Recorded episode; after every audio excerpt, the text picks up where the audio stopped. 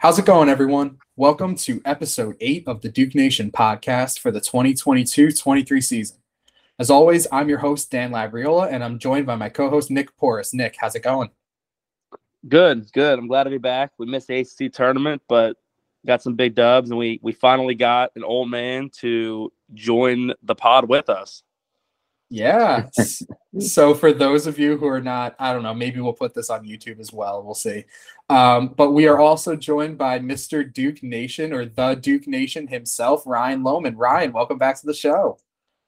Thanks, man. It's been, a few years. I feel like um, to be back on the show that uses my name, but it's good to be back. I'm I'm glad, uh, and I'm, this is a great time of year, so I chose a good time to to do it. So, absolutely. So for everybody listening, uh, we do have another jam packed episode for everyone. We're going to briefly recap the ACC tournament where Duke did go on to win the championship, and then we'll preview uh, Duke's round of 64 matchup against the Golden Eagles of Oral Roberts. So, with that being said, we can jump right into things and start off as we did on the last show with a bit of banter about Duke and the direction of the team uh, and the direction that the team is heading towards. So, when we last did the show, Duke was coming off of four straight wins, and they have not lost since, logging wins against NC State, UNC, and then in the ACC tournament, Pitt, Miami, and then UVA to claim the ACC tournament title.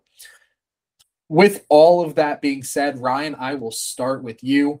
What are your thoughts on this team currently as they're set to play their first round matchup in less than 24 hours?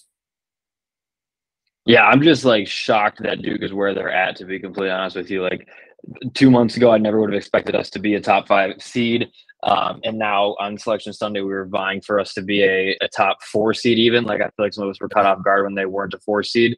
And if you look at some of the teams in front of Duke, uh, I think we probably deserved a shot over the likes of Virginia and uh, Indiana, uh, maybe even Tennessee as well, like teams that were playing better then. And, and we beat UVA as well. So to be seated below them is um, is not up to what I would have expected. So, uh, I, but I think it's just it's fun to be in the situation to have a team that's winning nine in a row. Like I don't know if it's like the the greatest thing to come into March Madness hot, but with this team who is super young with a new coach and everybody's figuring it out, this seems like a different type of hot. This seems like a team that just figured it out, not just like going on a, a, a, luckish run that's gonna gonna flame out in March. It just seems like the chemistry's there. The coaching staff kind of has um, everything figured out now that they've kind of they've had basically a full season under their belt. So I'm excited for it, uh, and I'm not as scared as of Oral Roberts as a lot of people are, and uh, I, I, think it'll be a fun game, but I, am not super worried about it. So uh, how about you, Nick? Yeah, no, I think I completely agree. I think when me and Dan were doing this back in January, we were like talking about eight, nine, maybe even ten seed territory, and to be a five obviously, you know, it's wonderful based on, you know, even even a few weeks ago, they were like in the seven range. So I think um, definitely we're disappointed not be to be a four. I think Ryan hit it pretty well in the head. Right when Virginia was a four, I was like, well, that's not good because they don't deserve that seed. So, um, but yeah, I mean, I think again, this is a team that looks like a you know, a real contender, you know, for the first time, you know, really all year over the past, you know, few weeks. So um, definitely turned a corner. Um, and, you know, it's obviously exciting to be in the situation. Um, you know, we'll, we'll, get into the game, I'm sure, here in a second. But you know, I didn't hate the draw. You know, besides the Oral Roberts game, but I mean, overall in general, I think you know you got what you could ask for in regards to if you asked any Duke fan who would you want to play as a one or who would you want to play as a four. I think that the two answers are who they got. Quite honestly.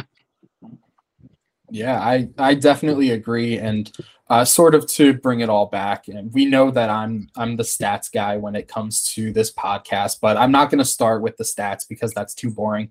Uh, this team has seriously gelled, and they found their rhythm, even in ugly games like against uh, the championship game against UVA, where it was ugly. You could still tell that there was something there that the offense was doing just enough, and the defense was doing as much as they really could do that entire game that you could see that they had gelled they had all come together and realized what their roles were on the team and how to best play their roles and they showed an ability to not only win the low scoring games like the ACC tournament title game but high scoring games like uh, one that we wouldn't have seen earlier on in the season like they did in the semifinal against Miami.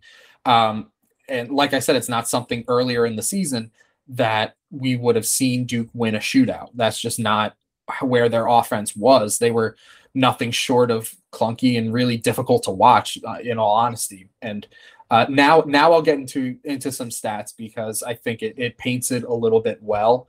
Uh, that over this winning streak, or uh, the nine games that they've won, they're averaging 75 points per game, shooting 49% from the field and 36% from three. That's that's amazing. That's great, especially considering where they were earlier on the season.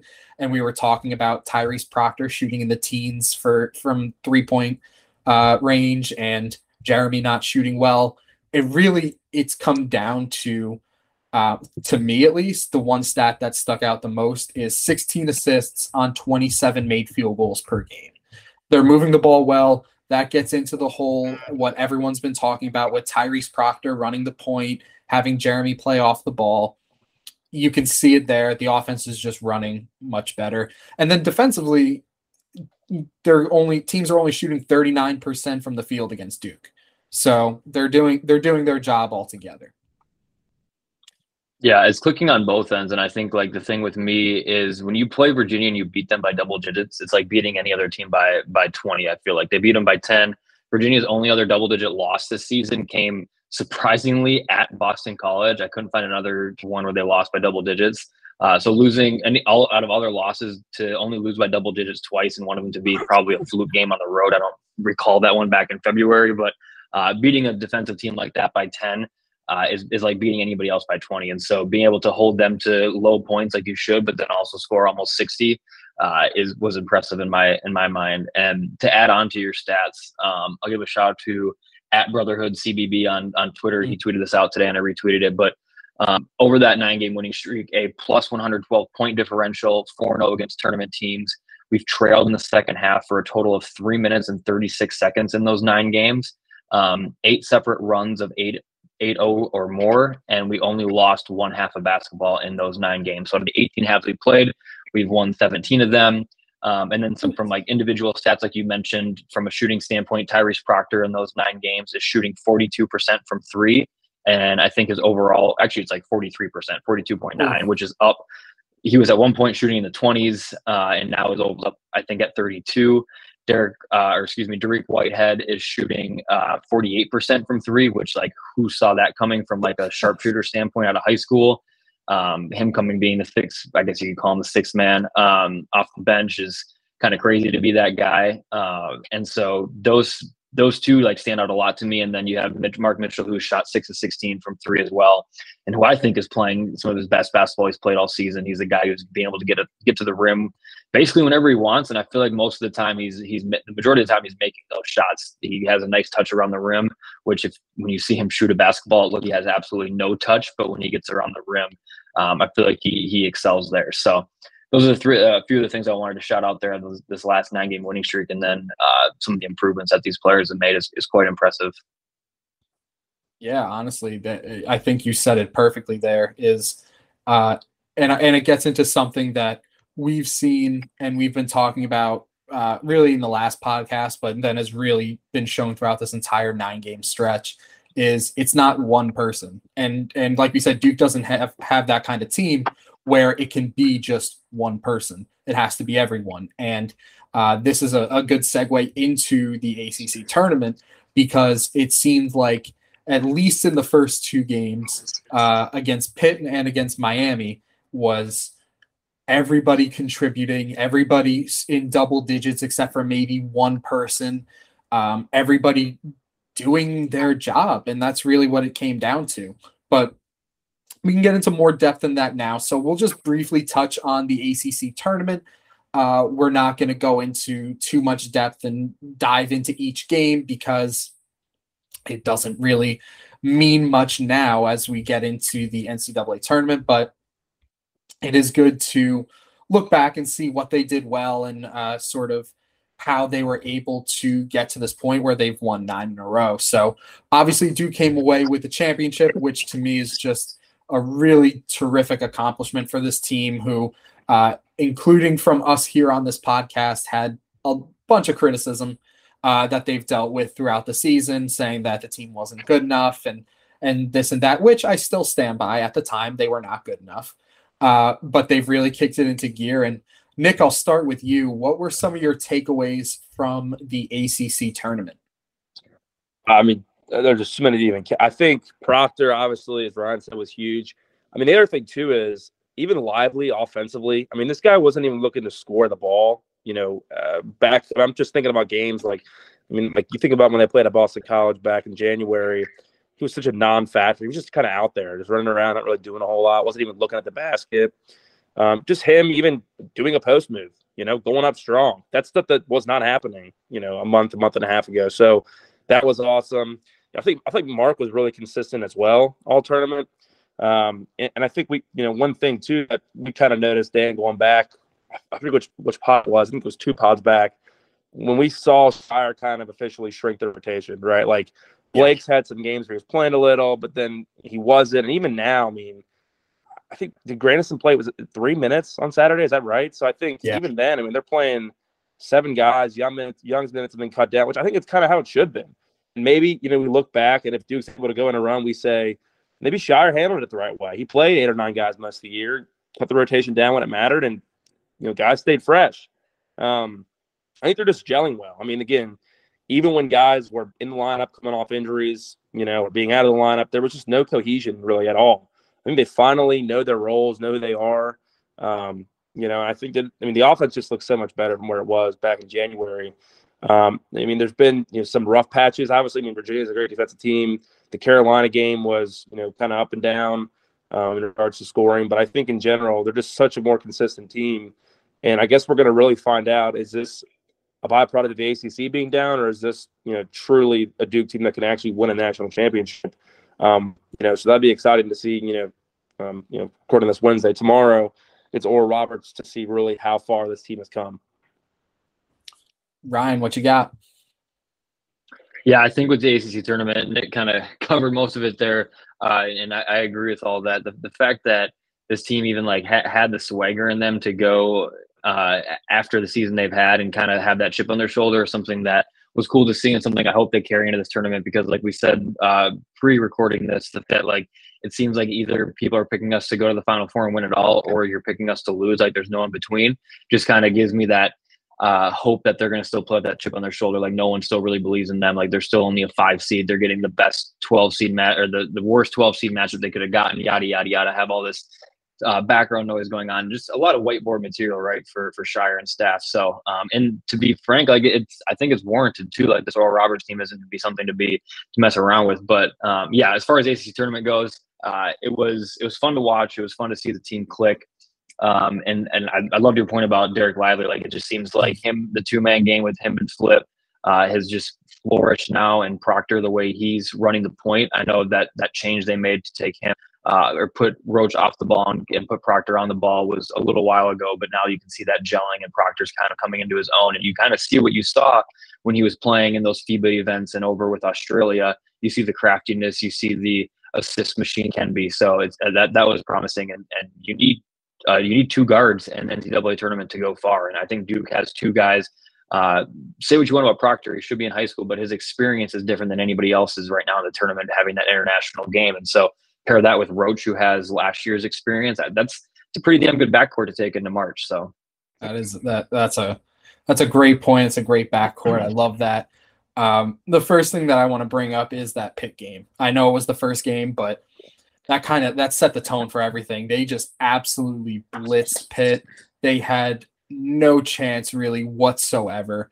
I was probably like including all the games of this season, and I've said this so many times on this podcast this year, but it was probably the most impressive that I've that I've seen this Duke team just from a complete standpoint of the whole game just was never close. They absolutely blitzed them. They put up 96 points, which is just absurd. Like that's like what how many points did Duke put up against Kentucky when they had Zion and RJ?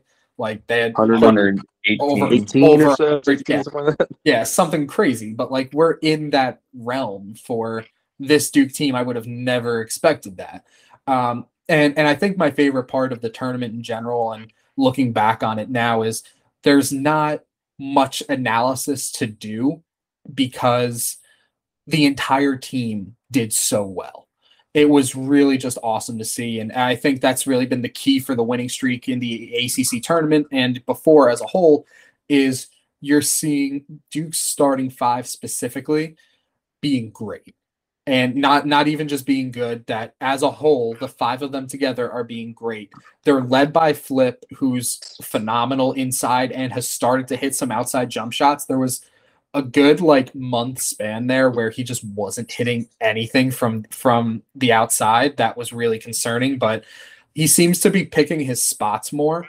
And actually knocking them down which is making a huge difference and they're also getting him the ball inside which is just something that i think we've been clamoring for this whole season because um, yes you're going to get some charges yes you're going to get some uh, misplays or uh, where he loses the ball, things like that. But the the potential there is so huge for his offense.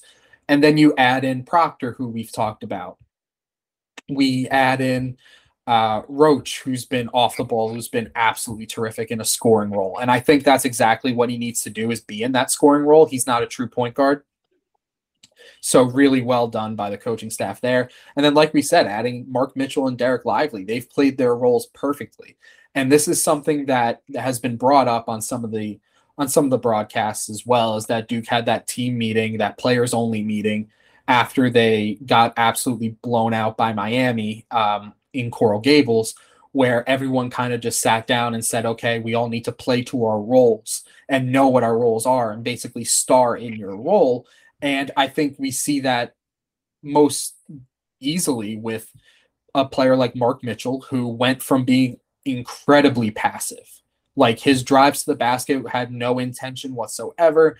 He was only taking wide open jump shots. And now you can see that he's driving with a purpose. He's taking not only just corner threes, but above the break threes, which scares me a bit. But if they go in, I don't really care. Uh, and then Lively, like every time that Duke gets the ball on the offensive end, he's looking to do something. It, whether it's set a really good screen, roll to the basket, get a dunk, get an offensive rebound, he's doing something, and that's just been such a huge difference. And I think that's everything we saw in the Pitt game in the ACC tournament. Um, and, and, my last point on the ACC tournament is that uh, looking at the UVA game, I think it's a good summation of what we should be looking forward to uh, going forward, and that's that the game was gross, but it doesn't matter because it was a championship game and they won the game. That that's the point where we're at in the season is um, it doesn't matter how you win, it matters that you win. And um, it's not January anymore, where we can be worried about, oh yeah, Duke won that game, or like the game against Notre Dame that they won, uh, that they won late in uh, in Cameron. That mm-hmm. was a that was a game that we were they won, but we were still worried about because the offense didn't look good, the defense wasn't great. Now we're at a point where it doesn't matter. It, it's just win the game move on, play if they if they beat Oral Roberts on Thursday, play again on Saturday. And then if they win that game, move on. It doesn't matter how you do it, just win and and win that one game tournament basically. Exactly. Is there anything else anybody wants to add on the ACC tournament or anything before we get into Nick talking to us about Oral Roberts? No man, clean sweep for me. That was a good tournament. Yep. Ready to yep. ready to get it done in, in the big dance now. Here we go. All right. So let's get ready for uh, Duke's round of 64 matchup. Duke faces off against a team that Nick said like two or three months ago that was like the last team that he wanted to see if Duke was a five seed, that they would be the 12 seed. He he told us this in our group chat. Uh, but Nick, we are here it's the matchup they got. Tell us about this Oral Roberts team and why you're concerned about this matchup. Yeah, yeah, it was just it was kind of a slow, painful death on Sunday when the bracket was revealed, and just every 12 so he kept getting revealed, and I was not seeing Oral Roberts' name, and I'm like, oh gosh. But yeah, I mean they're awesome. I mean offensively they are elite. Um, I mean I, would go as far as they're one of the best offenses in the country. Um, they all can shoot at any given time. I'm sure everyone remembers Max Abmas a few years ago, led them to Sweet 16. They upset Ohio State and Florida. Uh, at that point, he was the leading scorer in the country. He's electric.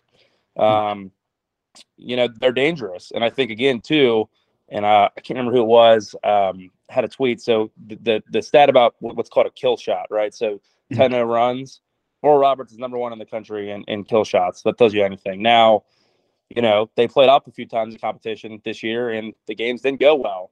I think the common denominator with all of them, you know, they played Houston, got absolutely blasted. You know, obviously that's Houston, so you know that happens to a lot of teams. Um, St. Mary's, they lost that one. New Mexico, uh, they lost that one. Utah State. Now, all those games were fairly high scoring. I think that tells you anything. So, you know, defensively, um, everyone's saying they're improved. Obviously, they got the Arkansas transfer Vanover seven five. That's not a normal size player in a mid major conference. Now, he's also a string bean. He's not the strongest guy, but he can shoot threes. So the pick and pop stuff is going to be dangerous. They're going to shoot a lot of threes. They don't turn the ball over. Um, it's going to be a high scoring game. I really do think it is. Um, what's going to be interesting to me is do they decide to play zone? You know, my two biggest concerns for Duke, and you guys can kind of me what you think, because I've gone back and forth all week, right, about how, what's Ryan Young's role in this game? Can he play in this game? Because, you know, from a pick and pop standpoint, that's an absolute nightmare. If he's guarding Van Vanover and the pick and pop with him and Abmas, you know, how do they guard that? On the other hand, it's like this Oral Roberts team, they stepped up in class against some physical teams, you know, like Houston, and they got absolutely bullied. So, you know, can he be an impact on the offensive glass? You know, is that a thing that could, could happen? You know, that'd be my first concern. My second concern is a defensive standpoint, if they do play zone, you know, are they going to camp Vanover in the paint? Because, I mean, again, while Lively can shoot threes, we have not seen that really all year. I mean, he hit one against Pitt and he shot some. He hasn't really looked comfortable all year shooting them. You know, we, we know, and at the next level, I'm sure that's going to be an awesome part of his game. But right now, it's not something that we would classify as a good offensive possession. You know, we just wouldn't. So, if they if they play zone, are they going to camp Vanover in the paint? You know, if they don't play zone, you know, how, he's going to guard Lively. Is that going to be an issue for Duke to drive the ball to the basket? You know, so those are my two biggest concerns. Is you know the pick and pick and roll defense. You know, obviously from you know offensive standpoint, how do they how do they get Vanover out of the paint? Right? How do they stretch the floor? How do they get him in bad you know defensive you know um, you know sets so to speak? So I think it's a fascinating game. Um, you know, and again, they're gonna. I mean, they are elite offensively. If you got, I mean, KenPom makes this game you know three point Duke win. I mean, he has in top sixty. You know, in KenPom, and I get the Summit League wasn't very good this year, but I mean, this is a team that hasn't lost a game since January. They lost one since Thanksgiving. You know, and as Ryan said, you hear one of two things. You know, Duke's going to the Final Four. Duke's losing first round. I don't know if it's biased against people. That's not. I mean, let's be honest. No one's rooting for Duke, so let's not act like they're going to get the benefit of the doubt from the from the media. Um, but I mean, it's obviously it's, it's a dangerous team, and you know what you don't want to see in the tournament is teams that can shoot and make a lot of threes with a dynamic scorer, and that's what Oral Roberts has. Yeah, and I think the nice thing about and I everything you said is completely accurate. That what I'm about to what I'm going to say about my thoughts, I have nothing against like I understand everybody's takes and I've seen them all on Twitter. I've seen the videos and everything like that. I just think the way my I always go back to the way Duke has been playing the last few weeks, and that's that the three point defense has been stellar, has been better than it has been all year. Tyrese Proctor's defensive ability has been has flourished the last few weeks. So you put him on max. Uh, I, I don't see Ryan Young playing more than 10 minutes in this game just to give Lively some breathers. Like you just can't. Like there's he's not going to be able to go out there and disrupt Vanover. Vanover can drive around him. He's just going to he's going to end up taking hack fouls every time. So like I, I don't think you're going to see that much. Um, I'm very interested to see what happens when they do do the pick and pop. Like, who are they going to switch? Are they just going to put a, a, guard out there? And he can shoot over a guard, obviously, but you can fluster a seven five guy who can't dribble pretty easily. So, like, do you? How, how do you? I'm interested to see how they defend that. The one area of concern is if if they got guys that just get hot, and we are if they. If, I'm assuming they're going to show some zone, and if we're not not knocking down shots right away, and and we're not getting out to, to defenders on switches because they're going to be switching or they're going to be doing picks pick and rolls away from the ball or doing off what do you, what do you call it off ball screens or whatever. Yeah. Um, and it's like making sure that we stay disciplined in those. If you watch back that NDSU game, I watched half of it before it was like a 40 point game at halftime. And like the defense NDSU was playing was so lazy and was so worried about Vanover. It was like mind boggling. They, they were, they fade in from the corner and come over and help on Vanover before we even had the ball. And then they dish it out of the corner and have a wide open three. It's like, how are you going to do that against a, three point shooting team like that? Um, and so I, I just, I think if you, when it comes to the lobs and and lively on offense, I think what you can do though is is when you're roach, you just you pull up a little bit sooner. You you have to obviously have to put a little more arc on it, but you still have the chance to lob or go up over Vanover or dish it to somebody else in the corner. So um, I just think there's so many ways to combat that seven five guy who's not a Tacko Fall. He's not just he can camp in the paint, but he's not uh, he's not a very physical guy. He fouls a lot. So um, from that standpoint, like there, there's a reason he sat on the bench for three years at, at an SEC school. Like there's, it's not like this guy, like I said, is Tacko Fall where you can just camp him in the paint and you can give him the ball, he's to turn and and dunk it. He has no post up game. Um, but I'm assuming Proctor's to go on uh, on on Max, which is he's been I don't want to talk down, but he's been a pretty damn good defender the last uh, this this over this course of the last two months, and so um, as long as they don't just astronomically shoot the ball at like a 60% clip from three, like I feel like Duke has a good chance of staying in the game as long as they're hitting their shots um, and just playing smart. I don't think Oral Roberts turns the ball over at a very high clip. So just be smart with the ball um, and play the way you have been. You have a really good offense and your defense has been stellar. So like bank on those things to, to happen again. And I, I mean, I could see this game being close, but I just – I don't know. I, I, have I'm way too confident in this game, and it's starting to scare me. the opposite. He's the opposite yeah. of me. I, I, think he did bring up a good a good point though.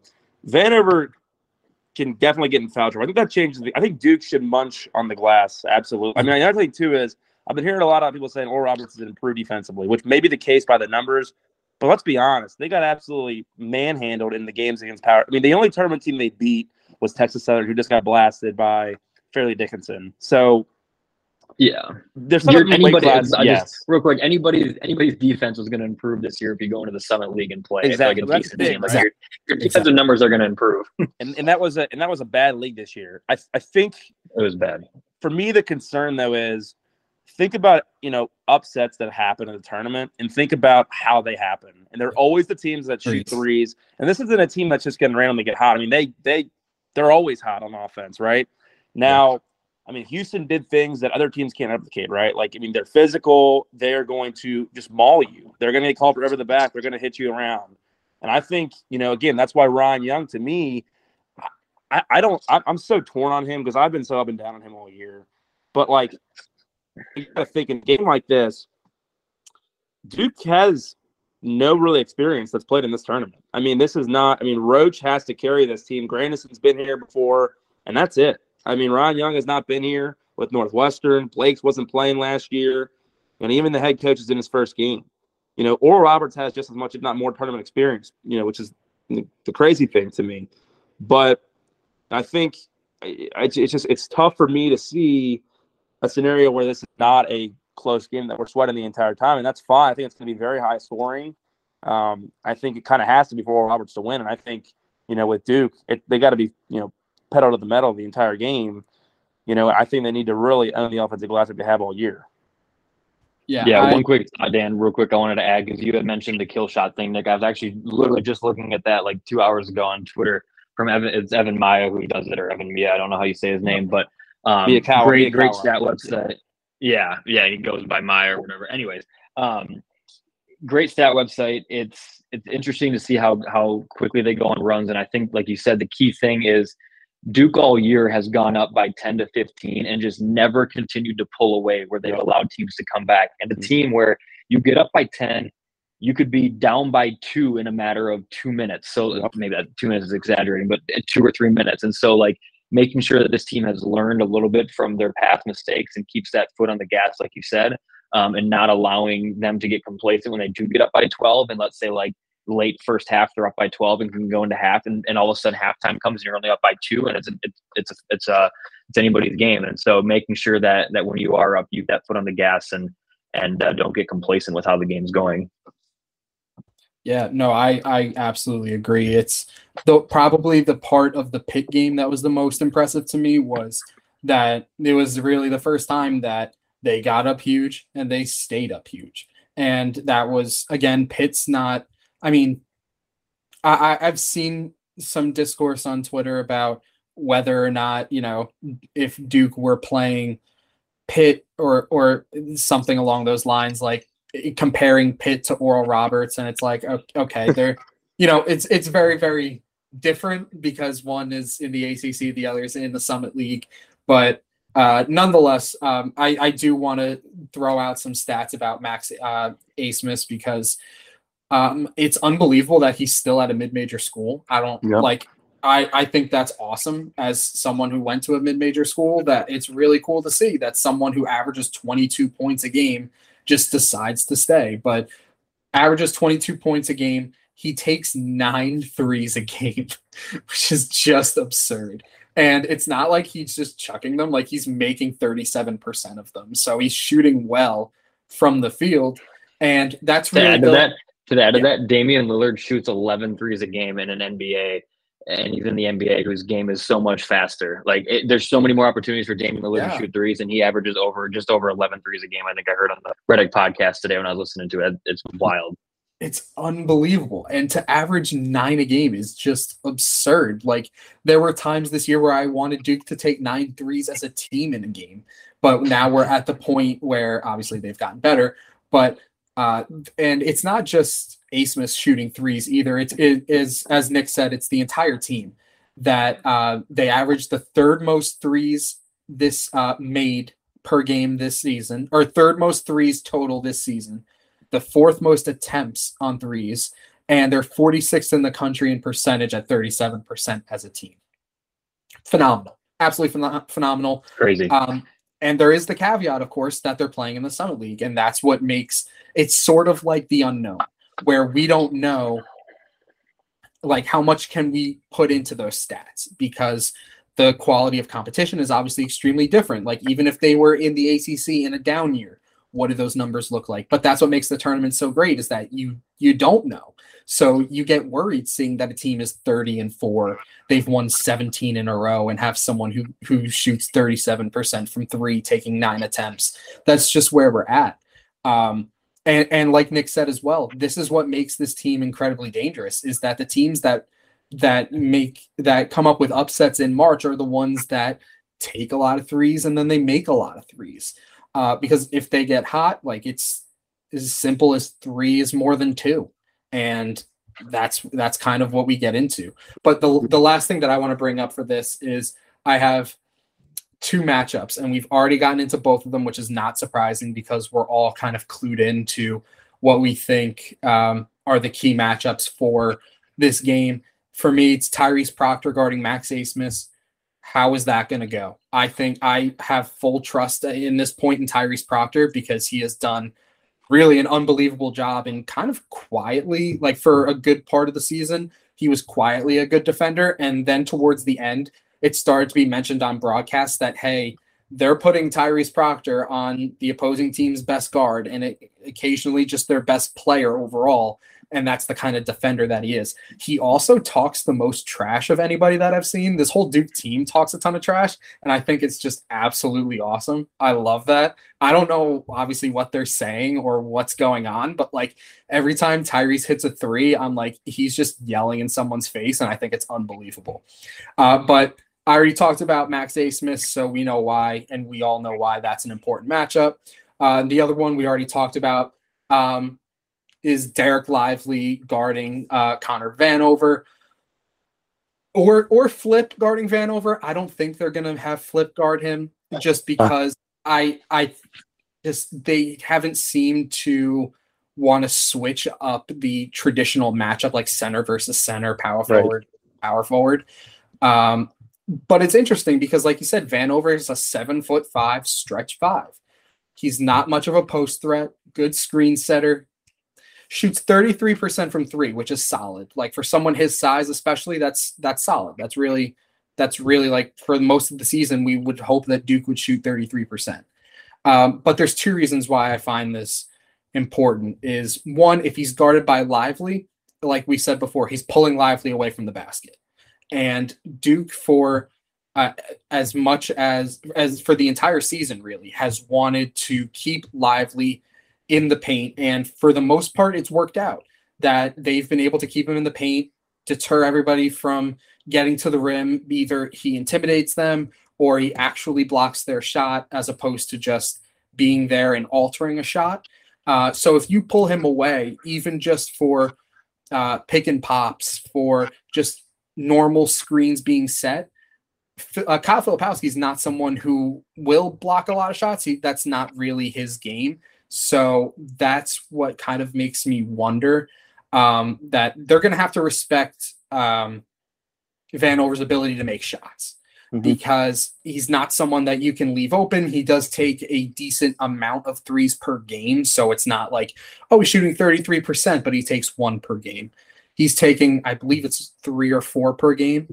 Um, so, I mean, to be fully clear, I think Dereck Lively can absolutely guard him in the post. He can guard him out on the perimeter. He moves well enough that it's it's a matchup that I don't see it as being that one-on-one matchup is an issue. It's really what it does to the rest of the defense.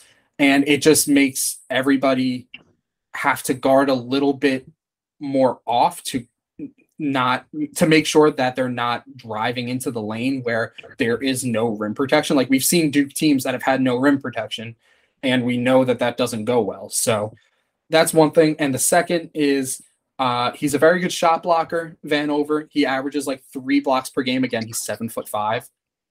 You're going to average a, a decent amount of blocks per game when you're when you're seven foot five. But it's sort of the opposite situation for Duke. Um, for Duke guarding him is he's not going to have to guard Lively out on the three. Like mm-hmm. maybe once or twice he'll have to, but that's about it uh, because Lively isn't going to take threes. He isn't going to take jump shots or go off the dribble unless he absolutely has to. So the thing is, can Duke get him into foul trouble? And this is what Nick was saying as well. If you can get him into foul trouble, they have they the next person who plays the most for them off the bench is, I believe, six foot eight. Yeah, this is not a deep team either. They're not a deep team. They're not a deep team. They don't have a lot of size. So if you can get Vanover in foul trouble and in foul trouble early, it immediately switches the game over towards Duke, where it becomes all right, Duke has a size advantage at pretty much every position. How can we exploit that? So those are the those are the two things for me. Hmm. Uh, yeah. Is there anything anybody wants to add? yeah, we... I, yeah. I was going to add the, the, thing about getting him in foul trouble. Even I was looking at the stats with the North Dakota State game. He played Vanover played 28 minutes and had four fouls in a game they won by uh, 30, whatever it was. Mm-hmm. So like that, that just goes to show like you can, I, that's probably going to be their game plan is give flip the ball and attack the rim, give it to Mitchell, attack Vanover at all costs. You can't, I, I don't care if it takes the whole first half. You're going to get him out. You're going to get him in foul trouble no matter what. Just go right at his beat. A seven five guy isn't going to be taking charges. Like he's just going to get hit, and his hands are going to go over you, and they're going to call you for a foul. Um, the other thing I, I, I, want people to look out for is uh, how with, with Abmas, how do they or what does Duke do when when they come and do ball screens on him when he has the ball? So when Roach takes off on him, do they try to switch? Do they play through it? How's that going to work? Because they have uh, a guy in Isaac McBride who um, who was shot actually 44% from three this year. He doesn't he's taken half the amount of threes that um, that Abmas has, but he shoots it at a better clip. And so um, he's he's uh, he's still only six two, so neither their guards are going to like from a physical standpoint are going to body um, Roach or or Proctor, but just like making sure that a guy like that who who can shoot the ball really well doesn't go off and hit four or five threes in the game and and interrupts Duke's game plan because we didn't think about well, what about this guy who still shoots it at a forty some percent clip? So just making sure that that's the case. Attack Vanover, make sure Roach still at least is competent defensively against McBride, and and I think it's a it's a wrap. Yeah, I mean, I, one more thing. Sorry, I wanted to add one more thing. Um, you know, I think foul trouble is going to really decide this game for multiple reasons. Really, obviously, because who gets in at A and B. Both these teams are fantastic with the foul line. I mean, Oral Roberts is top ten in America free throw shooting. Duke is top twenty-five, which I feel like every team that Duke's played just never misses free throws besides Virginia. Like, I mean, seriously, yeah, it's insane to me, and it, it may and it's a combination of good free throw shooting teams that are actually in the ACC, which is one thing they actually are good at, and just bad luck, I think. But at the same time, that's going to be a huge thing for me. And, and, you know, again, going back to McBride, I mean, this is a guy that you know was recruited to go to Kansas, went to Vanderbilt. Like, I mean, this is a high major player that if he was a few inches taller, be playing, you know, high major D one. So he's an, he's another X factor. And again, you, know, ball screen defense for both sides, really. You know, why? I mean, I think Duke could be very dumb to not, you know, attack. You know, get Vanderbilt in ball screens. He's not going to be able to stay in front of a guard like like like Roach or Proctor or anybody like that. He's going to hedge too hard. He's going to. Fa- I mean, again, it's going to be so fascinating to me because these are teams you do not want to put at the foul in any circumstance, and who gets the bonus first is huge. I mean, again, if Vander's in foul trouble, that's half the issue right there. I mean, I think Duke should dominate the glass and score inside at will if that's the case. You don't want to trade twos for threes, but I think it just makes your confidence level go up so much higher because, you know, again, he's not Tacko Fall, and my concern too is in the NCAA tournament, they don't they don't call the fouls they do in, in the regular season. I mean, we talked about this earlier today with Tacko Fall committed like nine fouls against Duke and got called for five of them. so like, I mean that that's my thing is you know, are they more susceptible to call these, less susceptible to call these due to it being the tournament? I, you know, we'll see. I think Ryan makes a good point. You know, drive the ball at him, but again, he's he's just seven five. Those guys are just going to block shots because they're seven five. I mean, it's doesn't right. take any skill at all. I mean, you're seven five and you walk straight, you're going to block shots. So you know, again, it, the foul, the foul, foul uh, trouble, foul shooting is huge, and really ball screen demons for both teams. I think is going to really decide this game. You know, the entire way. Yeah, no, absolutely. And just talking about this is making me nervous. And yeah, no. uh, I'll be honest, I would be nervous anyway, but um, I I am lucky enough to be in on vacation currently in in Florida, so I'm only two hours from Orlando, so I will be at the game. Which even just thinking about it is making me nervous. I got nervous when I was buying the tickets, like it's it was ridiculous. So um, so let's let's end on a on a good note what does Duke have to do in order to win this game tomorrow? It's open ended for anyone. If if you go want ahead, me, to, yeah, go ahead. Uh, and I was I would just say, make jump shots, yeah. be the aggressor, and I would say you have to start fast. This is not a team you want to get down on from the jump. Um, and again, we talked about Ryan brought it up, not being not being able to put away teams, and then Dan, you know, brought up how they were actually able to do that and close out well, you know, against Pitt. And is it is it you know them evolving? Is it Pitt quitting? You know, I, I, we're going to see. I think, but starting fast, making jump shots, and like I said, I mean, I think getting them in foul trouble, a team that's not deep, that's not as talented as you, is, is just so big in tournaments like these because. You know, we've seen it time and time again. A team hangs around for 35 minutes, guys get in foul trouble, they run out of bodies, and they just they can't hold up. So that to me is, is what it's going to take. Is the jump shooting is going to be massive. I do think Oral Roberts is going to play some zone here. Mm-hmm. So I mean, guys are going to get shots. You know, Whitehead and even Mark in the corner. You got to knock was great. have been. You got to knock Duke was great against the zone. They were great against the Syracuse yep. zone. So yep, you got to knock them down like you have been, and I think that's that's going to be huge. And I think part of it too, why we're so nervous, Dan, me and you, and I, I know Ryan, I'm sure that he's got the same sentiment, but it's because when is Duke like when have we ever gone into a game really recently at all where it's like, oh, Duke's not going to win in the first round. Like it's never even been like a, really a thought. Even when it's happened to the Mercers and Lehighs, I mean, sure, you're, you're scared of guys like McCollum, but it doesn't really cross your mind that you're going to get upset, you know, as a 15 seed. Just as Kentucky last year. No one thought that was going to happen. So, you know, most of the time we're just going into the game like, you know what, you know, just don't be sloppy, put them away mm-hmm. early, and you're going to be on to the second round. Yeah. This year's different. I mean, it's just it just is, and you know, it's because they started slow. And Scheyer's even talked about it. You know, maybe it took a little longer than he would have liked, but it you know it is what it is.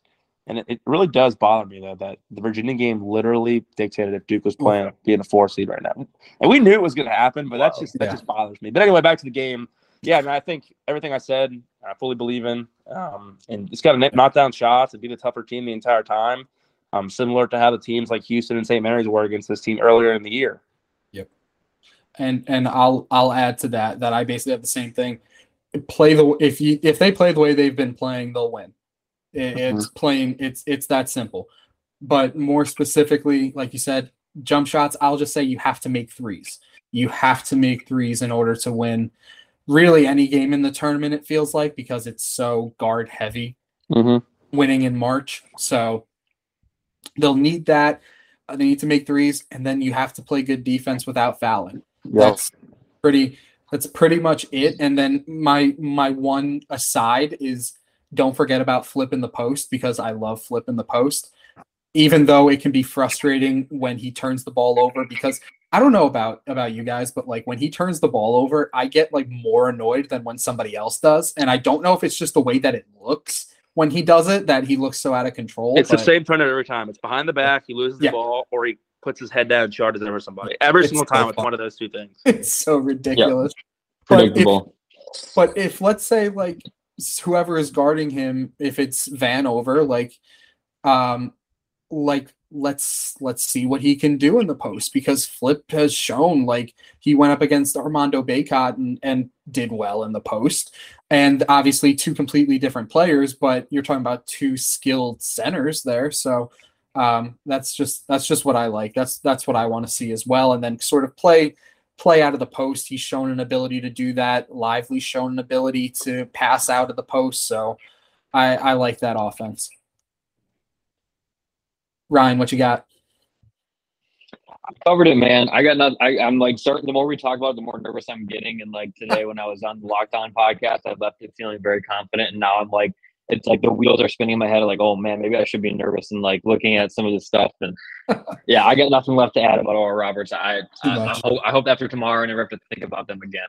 Yes, exactly. so we'll we'll finish off this podcast with something fun. It's not really going to be completely Duke related, um, but I do encourage everyone who's listening because I know there's so many people just listening um, to take our take our advice. Obviously, uh, for both of you, for Ryan, for Nick, who are your give me two upset picks that you have this year, and then uh, in the tournament, and then who do you have in your final four? So two upsets, and then your final four. We'll start with Ryan. Nick, you go first, man. Oh, Oh, I'll no. go first. All right. Uh, here, here's here's the tough thing is like I I'm looking at my bracket right now. It's not like completely submitted. I'm, my plan is to do it after this and like go through it, maybe even change up a little bit. So I'm not. Yeah. This is uh subject to change. We'll put an asterisk on it. Um, Preliminary, but my first yeah. one that I feel like most Duke fans are gonna have is Furman over Virginia. Yep. Um, that one, like, if you, I told Dan this before we started recording that, like, if you pay attention at all to college basketball this year, like Furman, I'm pretty sure if I remember right, like their pace of play is like the opposite of Virginia. They can hit shots. Like Virginia is just this this perfect team that is set up for an upset right now. They can't Yeah. score worth a damn. So um, that's my one. Another one I have that like I, Kent State over Indiana. I just I've watched Indiana play a lot this year, and they are just the most inconsistent team I've Yep. ever seen play, and I just have no faith in them. Uh, but I could also see them making it to well, I, the fact that they're a Big Ten team, and I'm so biased against the Big Ten, like makes me not believe in them even more. So Kent State over them. Um, some other ones that I could like you could dabble in throwing out there is VCU over St. Mary's is one. Yep. Um, UC Santa Barbara over Baylor is one that I've like contemplated in my head taking just because Baylor uh, hasn't played that well as of late. Um, and uh, UCSB slows the pace down a little bit, which is like anti what I said about Virginia. And you just never know what like a team, a sneaky team like that could do. But anyways, and then right now my final four, which I literally changed up this afternoon, is currently Alabama, Duke, Texas, and Gonzaga. Um, and I have Duke beating Gonzaga in the national championship. Um, I think Gonzaga, they're also in a nine game winning streak like Duke, but they're on one where like literally no one's talking about them right now. And they've been, I know they're in the, the WCC, but they are dominating every game. They dominated St. Mary's in the, the championship game. They still have Drew Timme. They have a bunch of NBA players with Strawther, and I can't think of their whole roster right now, but they're, they're a good team. And I think they might be one that sneaks up on people. And I chose them over Kansas just because um, I, I- Kansas, as of late, has been a little streaky. Grady Dick hasn't been playing as well. Obviously, Jalen Wilson is really good, um, and and the point guard uh, is really well is really good as well. What's his name? Juan. Juan um, For who? I forget his name now. Kansas. For Kansas, their little Sorry, point Dajuan guard. Harris. I, I didn't hear what you said originally. Dajuan Harris. Yeah, thank you. So he, they're obviously a really good team. I, I'm just going to pick the, when you're doing these brackets, you got to be a little bit different. So I'm going to go Gonzaga right now. That might change a little bit. Um, so yeah, uh, to recap, Alabama, Duke, Texas, Gonzaga, and Duke beats Gonzaga in the national championship, but Love it. with an asterisk because we'll see what happens in the next hour after this. Love it. Nick, who you got? Yeah, so Ryan took two of my upsets. So I, I already had to bet Furman and Kent State. So we're on the same page there. Um, one one that I think is going to maybe surprise people that I just I just don't see it with this team is Kansas State. I mean, they're complete opposites, home and away. Their splits are quite frankly terrible on the road. Yeah. Um, you know, they played Montana State, who I think I, I think I had in some brackets upsetting Texas. I don't think I fully comprehended how good Texas Tech was last year until the Duke game. And I watched a lot of them, and I feel like you know they're always playing after Duke on a big Monday, whatever. But anyway, so Montana State over you know Kansas State is, is one. Um, you know, I think could be could be interesting. Um, the other thing is these aren't really upsets in the first round, so to speak. But I think you know a team like Creighton's going to be Baylor. We already talked about you know Baylor their struggles recently, and I think honestly Arkansas is allowed to beat Kansas. I don't think Kansas has, is is. Yeah. I, I mean, I don't. I can't say they're not like very that. good, but if you remember our talk earlier this year, Dan, I was not sold on this team at all. They have no depth and no big man. I don't think they're a team that's built to win six games in six. I get it; it's the Big Twelve. I understand how good they are. They've won so many close games that were coin flips that they should not have won at home and on the road against again again I get it's the Big Twelve, but too concerning for me. The Bill Self stuff, hopefully he's okay. I know he's gonna coach, but that's that's not a good sign either. So, you know, again, I think the talent there is good enough. Arkansas, um, you know, will upset Kansas. But my, my final four is, and I think it's hilarious every year we pick bracket, like how I pick up several and my number one bracket's always terrible. Like it's always the one I'm like, oh, this is gonna be the one. And then I Yeah. my bracket that's Yeah. my number five is like the best one. It's like, oh, okay, of course. But I just decided that I'm just gonna pick the teams I don't trust ever. So like my final UConn's in my final four. I mean, they're dangerous, but every year I've said this for you know the past few years I've liked them and they've you know choked. So see what happens there. So I got UConn playing Houston. Um, Houston's just they've been the best team all year. So you know, that's what I got. On the other side, I got Bama again. Uh, Just a talent thing. Um, it'll be a good. Them in Arizona will be an awesome game if that happens. But I, I just a talent thing. I think the draw is not bad. I don't see anybody in the higher quadrant beating Bama. Um, and again, I mean, I got questions about Baylor. Arizona's good. Creighton's talented, but up and down. So, and then I got Marquette coming out of the East. Um, again, I don't trust that team ever, but they've just been so consistent this year. Similar to Kansas, has won some games they shouldn't, but again, they're dangerous. They're athletic. They they force turnovers. Um, so I got Bama, Houston, the championship. I got Houston win it all again. They're just the best team, I think, top to bottom. Sasser being injured, we'll see what happens. I mean, I think he's questionable for tomorrow uh, against my alma mater, North Kentucky, who is going to get absolutely wild. Hopefully, they can pull it out. We'll see. Uh, I think we know the final score is going to be a forty point beatdown, but nonetheless, so yeah, I got Houston winning it all in my in my uh, first bracket. All right.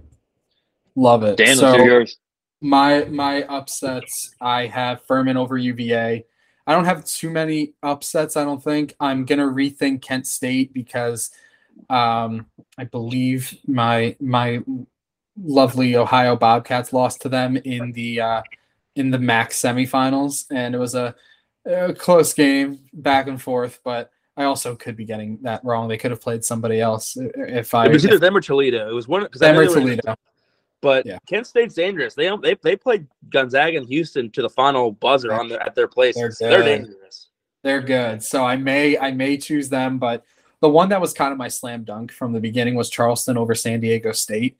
I I just liked that matchup right away. I know that Charleston had one of their best seasons uh, probably ever if I were if I were to guess, but Mhm. I remember them being ranked earlier in the year. They were just someone that I looked at and was like, okay, they they made it this far. I I like where they're at, and then um, that's those those are the two main ones that I have are Furman over UVA and Charleston over SDSU. And then my final four is like eerily similar to Ryan's. It's Alabama, Duke, Texas, but I threw Kansas in, Mm. and I don't trust Kansas. I want to say that on this podcast. I do not trust them, but I didn't trust them last year. And I looked at their side of the bracket and I was like, this can go so well for them. If it, It can, if it yeah. i- if it goes the way that I sort of think that it might, then I look at this and I'm like, all right, I can see Kansas winning each of these games, and then they have a chance to be back in the final four for the second straight year. And we're looking at like two teams that like I still can't get over last year's Kansas team. I still like they had a really at least it seemed like easy road to the Oh, final did. four. They paid him back this year though, because yeah, that was ridiculous. I mean, that was the easiest I've Oh. ever seen. That was unbelievable. And and hey, they won a national championship. I'm very happy that they did. That's wonderful. But Um, it, it, looks the same. It, it looks similar to, uh, to me this year that I can see them coming out. So again, it's Alabama, Duke, Texas, Kansas, Duke over Texas in the final. Um, I think I had that game being in the 70s scoring wise. So, um, damn, I look like an idiot. Yeah. You guys are picking Duke, and I'm sitting here like just looking at like trying to win a trying to win a bracket challenge and, and trying you're picking some... Marquette just to just to go at me. Well, I, am trying to get something where it's like if Duke doesn't win, I have something to fall back on. Where like it's yeah, my bracket one, you know. So I, yeah. I, am I'm never moved I was, I was, Duke.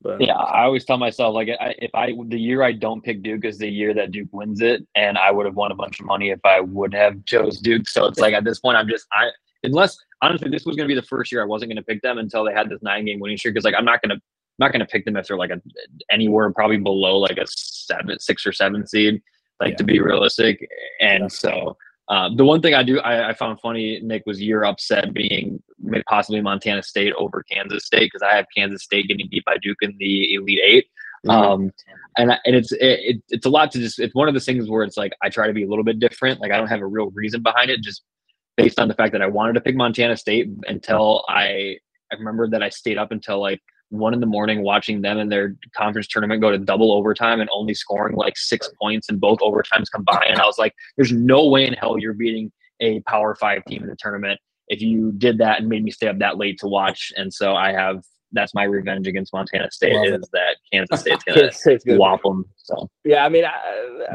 Montana State honestly plays big for for a mid major team. That I mean, again, I, I don't yeah. feel great about it. Honestly, I think UK got a good draw too. But honestly, I mean, you look at these teams that have talent; they're just dangerous. I mean, every single time, even if they play bad. And even UNC last year, they weren't. I mean, they played well down the stretch, but I mean, they had they had you know four stars and five stars on that team. They're they're you know these teams are dangerous. You know, so anytime yeah, I can see. Like, I can see four teams coming out of that bottom half of the East. I could see it being Kentucky. Oh, yeah. I could literally see it being one from each of the those those first games. I could see it being Kentucky, Kansas State, Michigan State, or Marquette. Like any of those teams could come out and face who I was hoping is going to be Duke in the Elite Eight. But if you think about it, like from the the top side of the bracket, I could see it being three out of the four. Like I don't I don't believe in Tennessee. I think there's I'm still debating on if I have Louisiana beating them. Um, Memphis, I, I, have Memphis getting or beating Purdue. Yeah, I don't I have any faith in Purdue. So yeah, it's just one of those things where it's like I Duke's bracket is so winnable, but also so like up in the air as to who could come out of it that it's just hard to pick, which is why I kind of like having a five seed winning it. So, um, yeah. and it just happens to be our squad. So it is we'll that see. weird year though, right? I mean, but nothing will ever see. Duke had that draw similar back in the Tatum year off the AC tournament, and literally a broke white no. them, and then they lost to a team that was terrible. That I don't want to talk about anymore. So let's end on a better note. Dan, please have something better to say. Something better to yeah. say. Um, if You're anyone's game, if anyone's going to the game, if anyone's going to the game, hit me up. Hit hit up Ryan because um, he'll he'll let me know. We'll see it. Um, come say hello. I'll be a nervous wreck, so I'm sorry in advance, but uh, I'm really excited. It's my first tournament game. Um.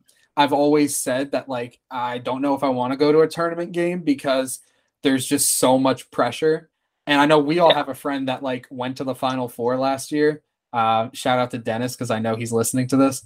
Um, because he, I mean, he was at the Final Four game, which sucks. So sorry, sorry, bud. But um, no, I, I'm really, I am really excited for the game. I have like a two-hour drive to get there, so there'll just be like a pit in my stomach the entire way there, and it's it's going to be a great time. I got decent seats for a decent price, so I'll be behind the basket by the Duke bench. So t- keep a lookout for a kid wearing the blue polo.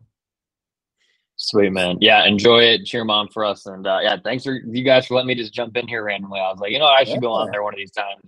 I haven't been on Absolutely. in a few years, so it's about time I make an appearance. so we'll definitely do have to make it more of a thing and do it again soon. Absolutely. All right, for Nick Porras, Ryan Lommen, I'm Dan Labriola. Thanks everybody for listening, and we will catch you all next time.